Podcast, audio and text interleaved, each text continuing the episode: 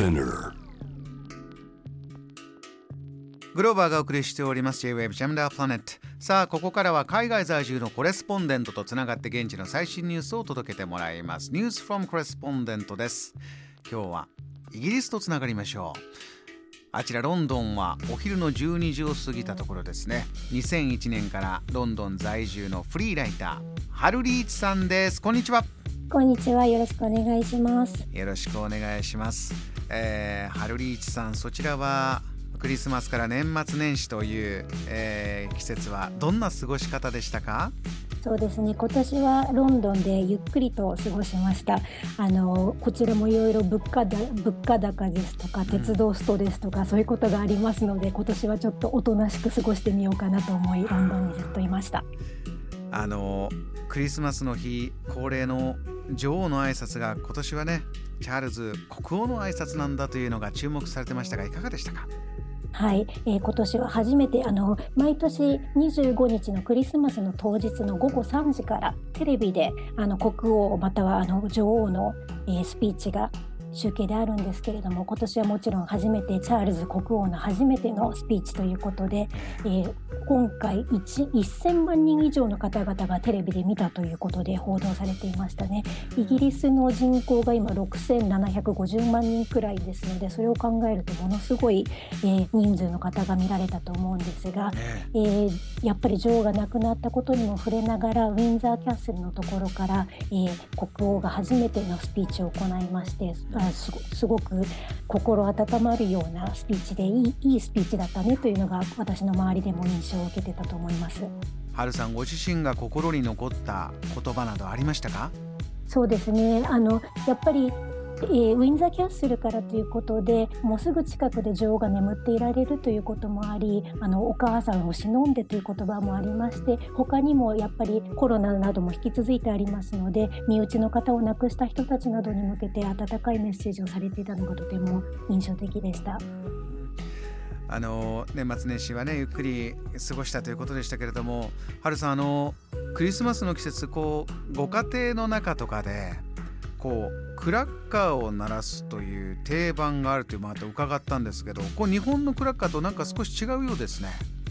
そうなんです。あのクリスマスクラッカーというパーティーグッズみたいなものがありまして、えー、私も今年自宅でクリスマスディナーの時に家族と一緒にやったんですけれども、えー、あの日本のパーティーグッズの紐を引っ張るとパンとなるクラッカーを想像していただいてあれよりももっとサイズが大きくて細長い紙の筒でできたものなんですけれどもそれを、はい、2人で両両端を持って引っ張るとパンという音が鳴ってそのクリスマス、えー、クラッカーが紙製なんですけれどもそれが開いて中から、まあえーと、簡単なおもちゃ、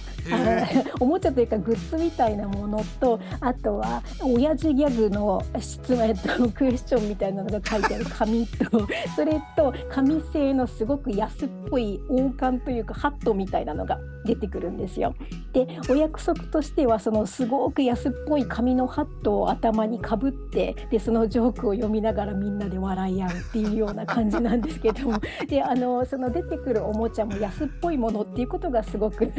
あのお約束っていう感じでしてあの今回は、えー、私のところでゲットしたのはサイコロと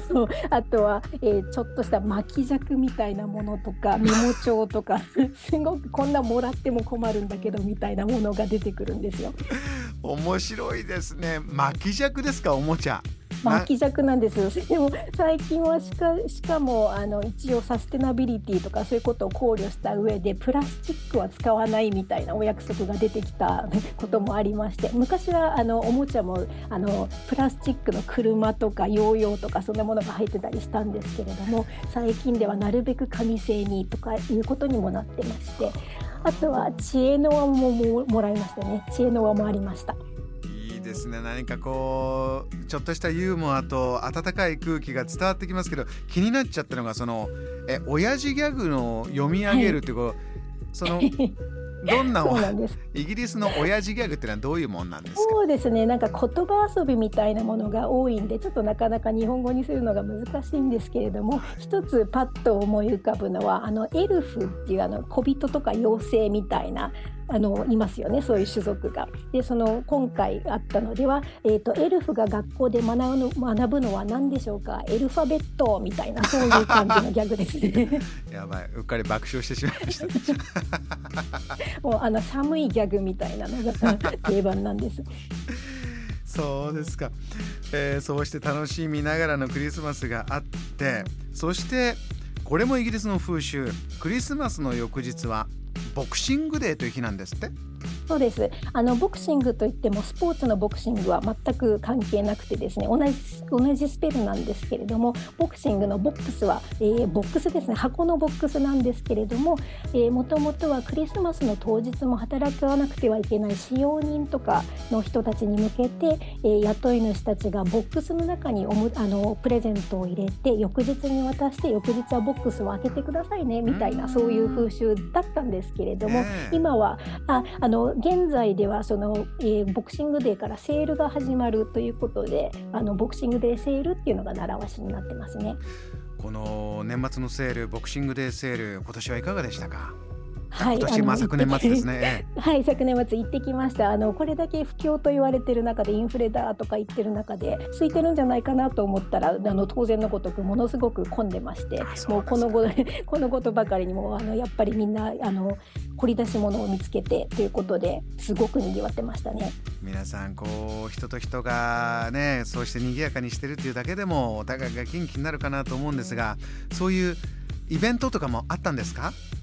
そうですね。あとは習わしとして、えー、年越しの時に国会議事堂の周辺で大花火大会が行われるというような毎年の習わしがありまして、えー、ここ数年はやっぱりあのコロナのためにここ2年ほど行われてなかったんですけれどもあ行われてはいたんですが有観客ではなかったっていう感じで、はい、今年は有観客になりまして10万人ほどが国会議事堂周辺に集まってで、えー、そうですね。で12分間で1万2000発の花火が打ち上げられたということで。えでそれもまた毎年 BBC の BBC1 あの、まあ、NHK みたいなものですけれどもそこで毎年中継があるのでテレビを見ながらカウントダウンをして、えー、花火を見てそれであと自宅の周辺でもあちこちで花火が上がってるので窓から見るみたいなそんな感じですね。そうでしたか。この久しぶりの、まあ、2年ぶりの10万人が集まった有観客の花火のムードというのはいかがでした、はいそうですね。今年はやはりあのまた女王へのトリビュート的な花火の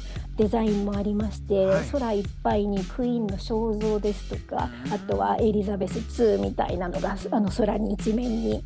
字が書かれていたりとかそういったことでもまたあっとちょっとしんみりしてしまいましたね。そうですか、えー今は1月日本ですと1月4日の、えー、水曜日ですけれどもそちらのこの新年っていうのは日本とはまたちょっと違うんですかねお正月のムードは。お正月のムードは全くありませんね。あの普通にカレンダー通りに通年あ例年ですと1月2日から通常営業になってしまいますので今年は2日が、えー、元日の振り替え休日でお休みだったんで3日からだったんですけれども普通に2日3日くらいから学校も始まり仕事も始まりみたいな感じなので特にあの 日本人としてはちょっと寂しいんですけれどもあのお正月気分は全くなくただあのクリスマスツリーとか飾り付けがまだ残っているのでこの週末に片付けてそうですね。大体この週末にクリスマスツリーを下ろして飾り付けも取ってみたいな感じですね。なるほど。えー、ロンドンの風景が伝わってまいりました、えー、ハルリスさんありがとうございます。今年もよろしくお願いいたします。今年もよろしくお願いします。ハルリスさん旅行メディア。旅コフレでロンドンの最新情報もお伝えになってます。ぜひご覧ください。JAM The Planet